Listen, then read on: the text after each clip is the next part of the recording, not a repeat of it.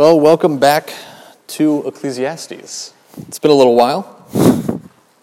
Rather fitting reading to give us an understanding of Ecclesiastes. It's the final push, last chapter. I'm going to finish this book next week. And this final chapter really starts and ends with a bang and not a whimper.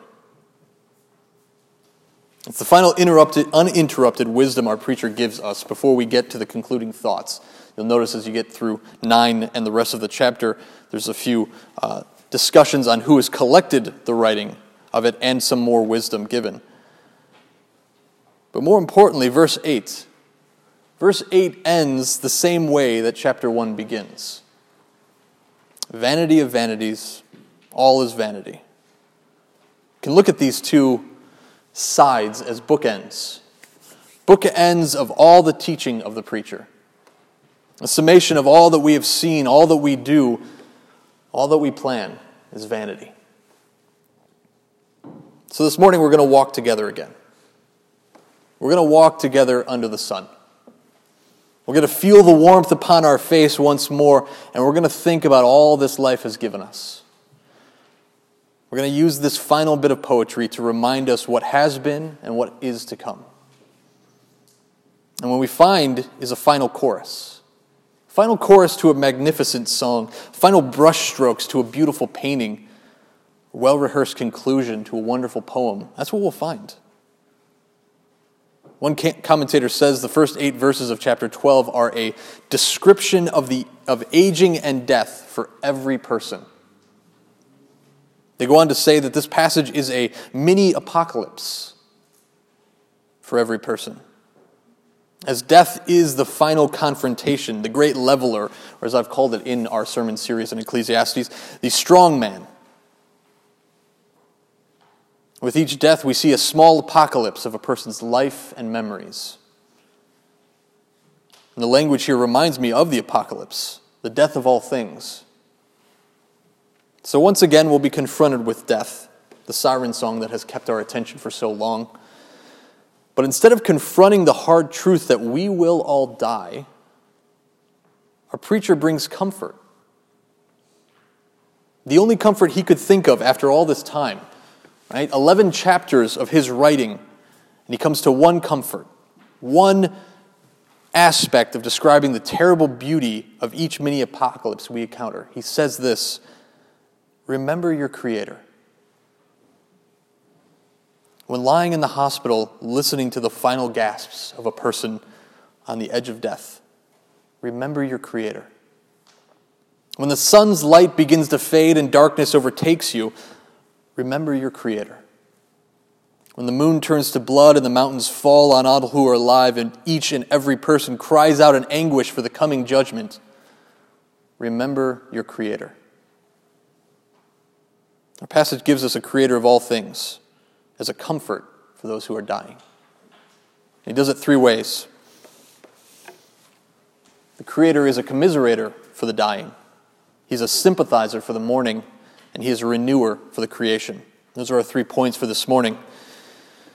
With that in mind, let's find out. Let's find this creator who is such a great comforter. Verse 1 will be our touch point throughout the morning. It's off this first statement that the rest of the passage reflects.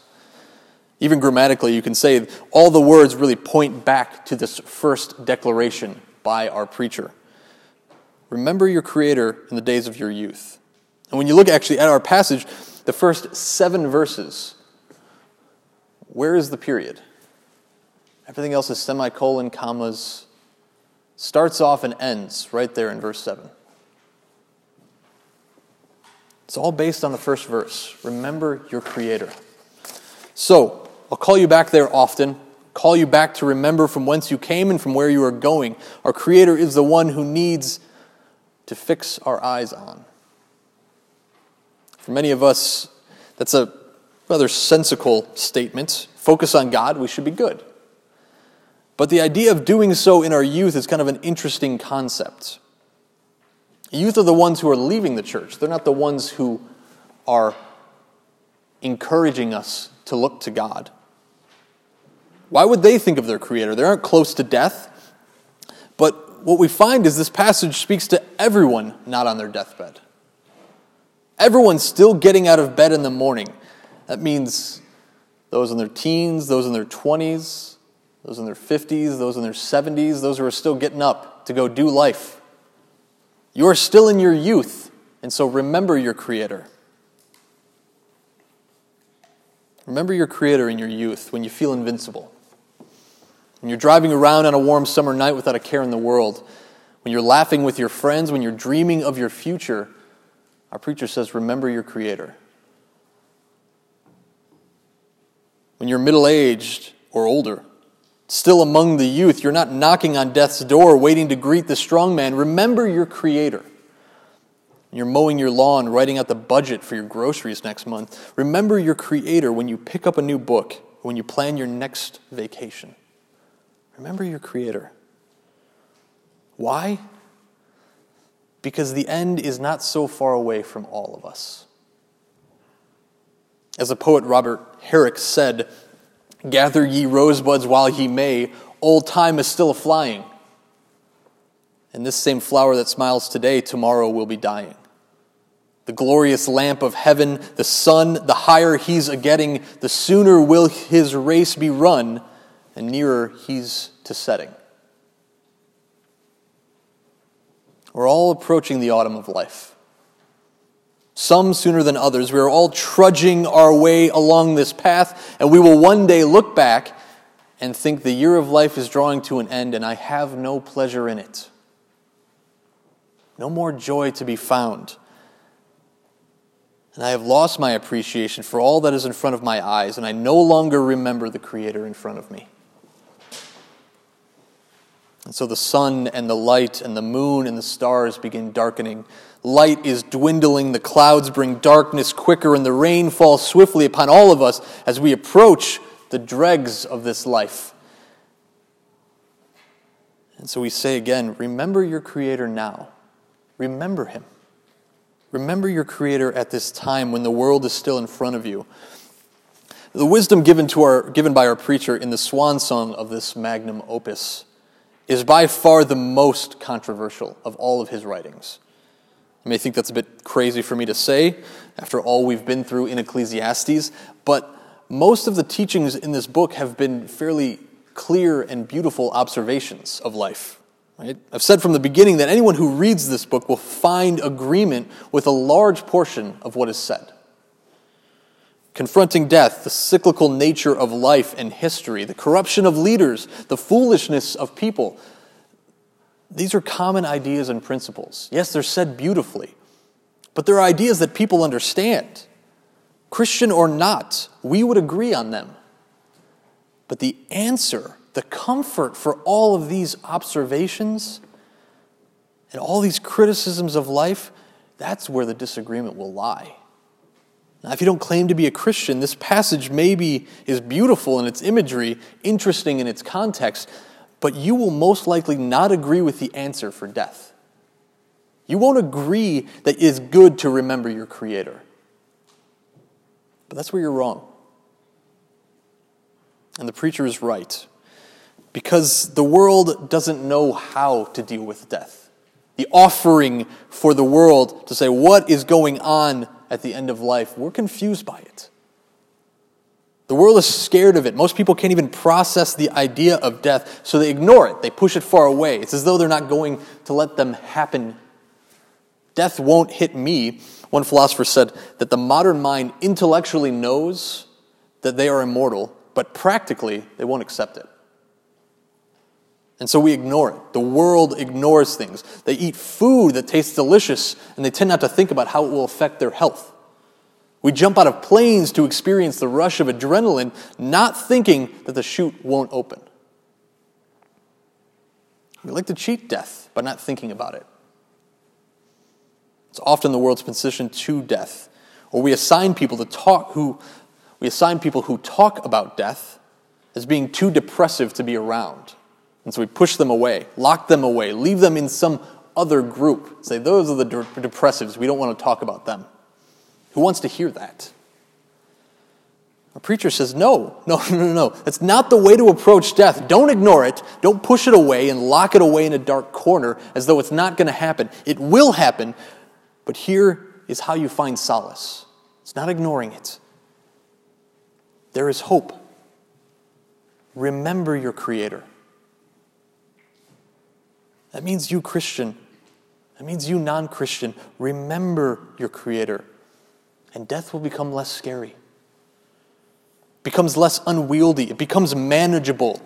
Sure, it will still be scary. It will be strong, but it will be less so because our com- Creator commiserates with us in our death. Now, commiserate is a fun word, I have to say. Sounds sad, sounds depressing, sounds self serving, a little mopey, but commiserate is it's to empathize with someone. It's to feel the exact same feeling that they are having. It's to sympathize with someone. It's to understand and experience everything that they've experienced. When I say that our Creator commiserates with us on our deathbed, I'm telling you that our Creator is there for you, it's there for me. He's there to comfort us and speak peace to us because He went through it too. The story of Jesus Christ is the story of our Creator experiencing all that we have experienced and more.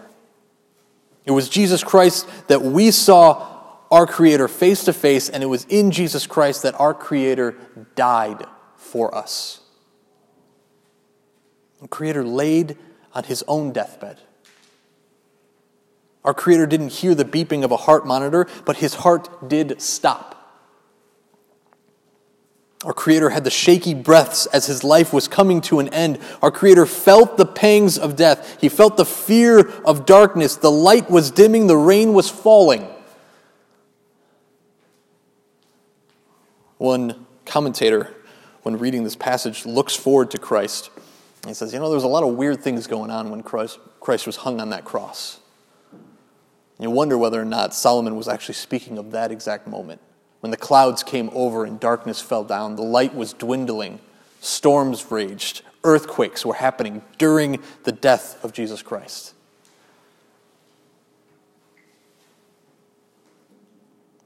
But it's often also how we feel towards the end of life. It's all dwindling. So, when you are young, or when you are middle aged, or when you are old, when you are in your youth or in the autumn of life, when you are worried about your own death, in anxiety at night when it's dark, when no one else is with you, when you feel the weight of the world pressing down on you. Remember your Creator. Our Creator understands those fears. Our Creator felt those fears. Our Creator came and died to alleviate those fears. So now He can understand and empathize with those. He can comfort you in your fears. And even when those fears don't subside, He will still be next to you, comforting you through it all. Primary example think of Jesus Christ in the Garden of Gethsemane. Sweating blood because of his concern for what is coming, his anxiety, his fear. It's the Creator who understands that same anxiety and fear you feel. That is the Creator who will tell you it is okay. I've been here too. I am here with you.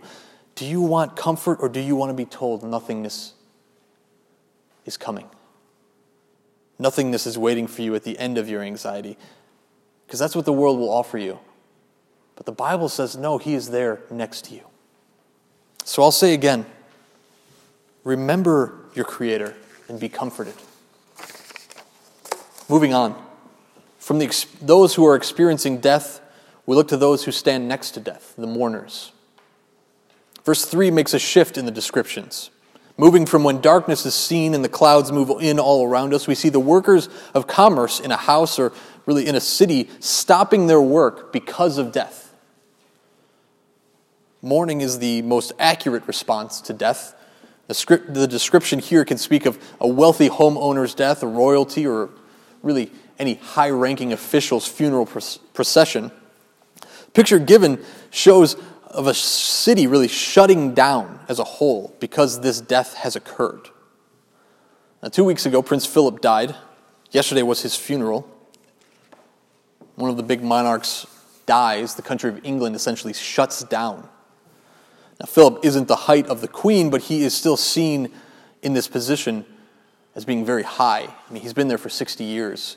I watched part of the funeral myself, and uh, the moment of silence across the entire country was something else. And then I decided to look up what England normally does when a monarch dies. There's a whole list of things that happen. So when the queen dies, the country goes into mourning for 12 days at minimum. Just 12 days, everything shuts down. Financial systems will ground to a halt. I read one article that the BBC would cancel all comedy programs for at least a week. Seems oddly specific. Everyone and everything in England would take time to respond to the loss of this great monarch. Verses 3 through 5, through the beginning of 5, describe that kind of cultural upheaval. We in America really haven't experienced that in a long while. Many of us don't have great memories, though oddly, we've dealt with it more recently than England has, outside of Philip. The death of JFK in the 60s was shocking for our country. The bloody affair in Texas, it caused a time of mourning for the whole country. Things shut down for a long while. Businesses stopped being open, people stopped working, events and parties were put on hold because the president had died. That's what death does. It causes us to stop, stop in life. We could say mourning and the pause of life is to respect the loss of life. Right? We pause our life is to walk step by step with the one whose life has stopped as well. And so the keepers of the house tremble in fear of death because, or really just because of sadness, either one. That death is under the roof of the house. The strong men are no longer standing tall, they are bent over, weeping, or feeling the weight of death in their city. The grinders, either stone workers or those who are using a mill to grind down seed, have stopped because there is no work going on. No one's selling, no one's buying. It's a time of weeping and gnashing of teeth, not a time of grinding. So, what do we do while we mourn the loss of a loved one? I've spoken at length about death over our time in Ecclesiastes. Just two weeks ago at Easter, I spoke about it as well. Those who mourn are often in a stupor of how to live. They're walking around in a dream state, not knowing what to say, what to do. I said on Easter that those who mourn often go about doing whatever comes natural. The routines of life can help those who are dealing with such a heavy sorrow. But here in Ecclesiastes, even those who think I can go back to work to find some comfort are said, no, no, no, stop. We need to pause. Don't go back to routine. They need to feel the weight of death. The doors on the street are shut. Either the businesses are done or the homes are closed. People aren't out and about. No one's welcoming guests. No one's buying and selling. What should they do instead of work? Where should they turn for their comfort if they can't just go into some routine? Our preacher says, Remember your Creator. Remember your Creator in your mourning. This is again a statement not many would immediately think about. Right? Those who mourn are not thinking about God unless they're really mad at Him. Instead, they're thinking about the one who is lost. It's your brother, your father, your friend, you think about all the times that you had together. You remember conversations and the shape of their face. You remember the good times and the bad times. You try to hold on to a memory of the person who was lost. That's really how we process death. Hard memories to soften the pain. Our wise preacher says, no, no, no, don't spend all your time thinking about the one who is lost. Don't wallow in the midst of this great sorrow. Instead, remember your Creator. Put your mind upon Him. Place your memories on the one who created you, because the memories of the one who is lost won't bring you as much comfort as the Creator will. Again, preacher's trying to guide us on how to handle this life under the sun. He's critiquing our approach towards life, death, mourning, all the things that are around us. And the critique for all people is you are looking for comfort in all the wrong places. You're dealing with your sorrow in a very poor way. Here is the best way to do it. remember your Creator. John 11 tells the story of Jesus Christ raising a man from the dead, Lazarus. Many of us know the story. It's a miraculous story, one that's only surpassed by the cross and the empty tomb. But the point I'm pushing for is the example of Jesus Christ approaching the tomb of Lazarus. There's a verse I always joked about knowing as a child because it's the shortest verse in the whole Bible, and Jesus wept. In that short verse, the sympathy of our Creator is laid bare. Jesus Christ, the one who died for us on the cross, is also the one who cried for those who died. He stood outside the tomb, knowing full well he was about to raise Lazarus from the dead, and he still weeps for such a terrible thing to happen. Our Creator weeps for death. It's not something that is a step along the path of life. It's not something that we look upon waiting. It is a breaking of the normal way of things. When death occurs, we should mourn, but we should mourn by remembering our Creator because we, He will mourn with us. He will look upon this broken creation, this fallen world, full of sick and dying people, and He will weep with us. He will care for us. He will sympathize with us. He will tell us to put down our work and to wait. He will put His arm around us and He will speak comfort to us. He'll be the caring friend and the loving parent we long for when our parents die. He'll be the brother that we want to share our difficulties with, and He will be there to guide us and encourage us in our great mourning. So remember your Creator in your mourning and in your dying. He is what the world longs for when confronted with the fear of death, either in our own death or of the road of a death loved one. But our preacher goes on from death. We need to keep moving. Goes on and speaks of nature as a whole, our final point. Verses 5 through 7 are by far the most difficult verses in our passage. They point to images that are really they're hard to decipher. And I haven't given you really the full in range of interpretations that can be found here in our passage because it would take far too long to walk through them all. It's safe to say that there are a number of really interesting passages, really number of interesting perspectives of all of this passage. And all of them deal with the images of death. All of them deal with it in different ways. Some of them say that this is really just a description of the body breaking down. The grinders are the teeth, the strong back of the strong men, those kind of things.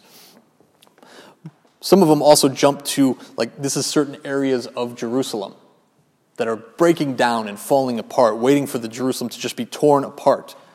And some, as I've said previously, speaking of death as an apocalypse to come, looking forward to the end of the age. All that to say, this is still about death in 5 through 7, though the images are foreign. What we get in 5 through 7, the ranges of range of images move from house and commerce into animals, trees, gold, silver, serving bowls, really strange things, more reminiscent of the book of Revelation and Daniel than anything else. I don't see this as some great prophecy that we need to interpret, we need to plumb the depths of each and every little detail, find every little piece of this description. There are plenty of other books and commentaries that can point you in that direction. What this section screams to me is the widening of death. Right? In the first few verses, it spoke of a singular person heading toward death as light was coming down, darkness and clouds rising up over them. And then we were widened to view the people mourning over those who have died. Those are the ones who look at the box and they see where we will all end up. This section of our passage takes one step further back. It looks at creation as a whole, and it speaks of a world facing destruction. The almond tree blossoming. If you've ever seen almond trees blossom, it's white. The desires failing. These are all signs of old age of a world. a white almond tree pointing to the white hair, grasshopper aging to a point where it can no longer jump, desires of the world fail because the age of the world and the coming judgment is being felt. Most clearly, you can see it at the end of verse 5. Right? Man is going to his eternal home, and the mourners go about the streets. Man is coming to an end. The mourners know that all of us are approaching our end. The world is coming to an end. At some point, there is a coming judgment. I made reference to this in the introduction. Christ speaks of the end of the age. People running from the cities to hide in the hills, crying out for rocks to fall on them for fear of this coming judgment. Verse 7 really hammers home that view. The dust returns to the earth as it was. It's a callback to the creation, the curse. God speaking to Adam and all mankind in Genesis 3 From dust you came, and from dust you will return. It is the final curtain call of our preacher. He has said his piece, and he reminds all of mankind that they will return to dust. Their spirit will return to its creator and giver. And all this time, he says, Remember your creator. When the end of the world comes, remember your creator. When all things seem to be heading toward their end, when your mini apocalypse happens, whatever it may be, remember your creator. So there's a poem that went through my mind, and I've read two of them now already. But there's one poem in particular that went through my mind uh, this week as I was writing this sermon. I heard it once at a wedding, and it had just stuck with me. I couldn't find it because I'd only remember pieces of words and pieces of sentences. So I finally reached out to this couple who got married some like five or six years ago, and I said, What was this poem that was read at your wedding? And they said it was called The Day the Saucers Came by Neil Gaiman. It's a fantasy and science fiction writer. It's about the end of the world, but it's also supposed to be a little funny because that's what he does. He takes humor to critique it. I want to read it all. It'll take about two minutes. Uh, try and appreciate the images, and we'll, we'll talk a little bit right afterwards. The day these saucers landed. that day, the saucers landed. Hundreds of them, golden, silent, coming down from the sky like great snowflakes. And the people of earth stood and stared as they descended, waiting, dry mouthed, to find out what waited inside for us. And none of us knowing if we would be here tomorrow. But you didn't notice because that day, the day the saucers came, by some strange coincidence, was the day that the graves gave up their dead.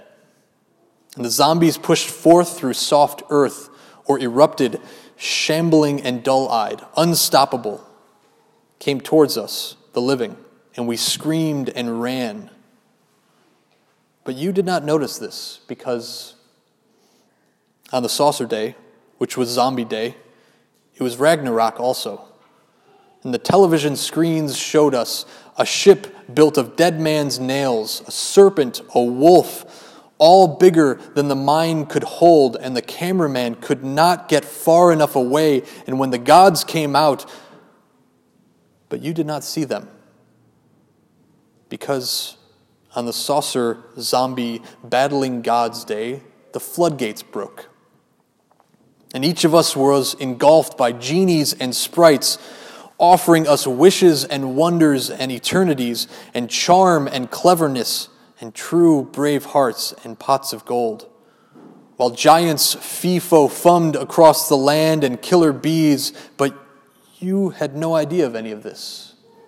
Because that day, the saucer day, the zombie day, the Ragnarok and fairies day, the day the great winds came and snows and the cities turned to crystal, the day all plants died, Plastics dissolved. The day the computers turned, the screens telling us we would obey. The day angels, drunk and muddled, stumbled from the bars.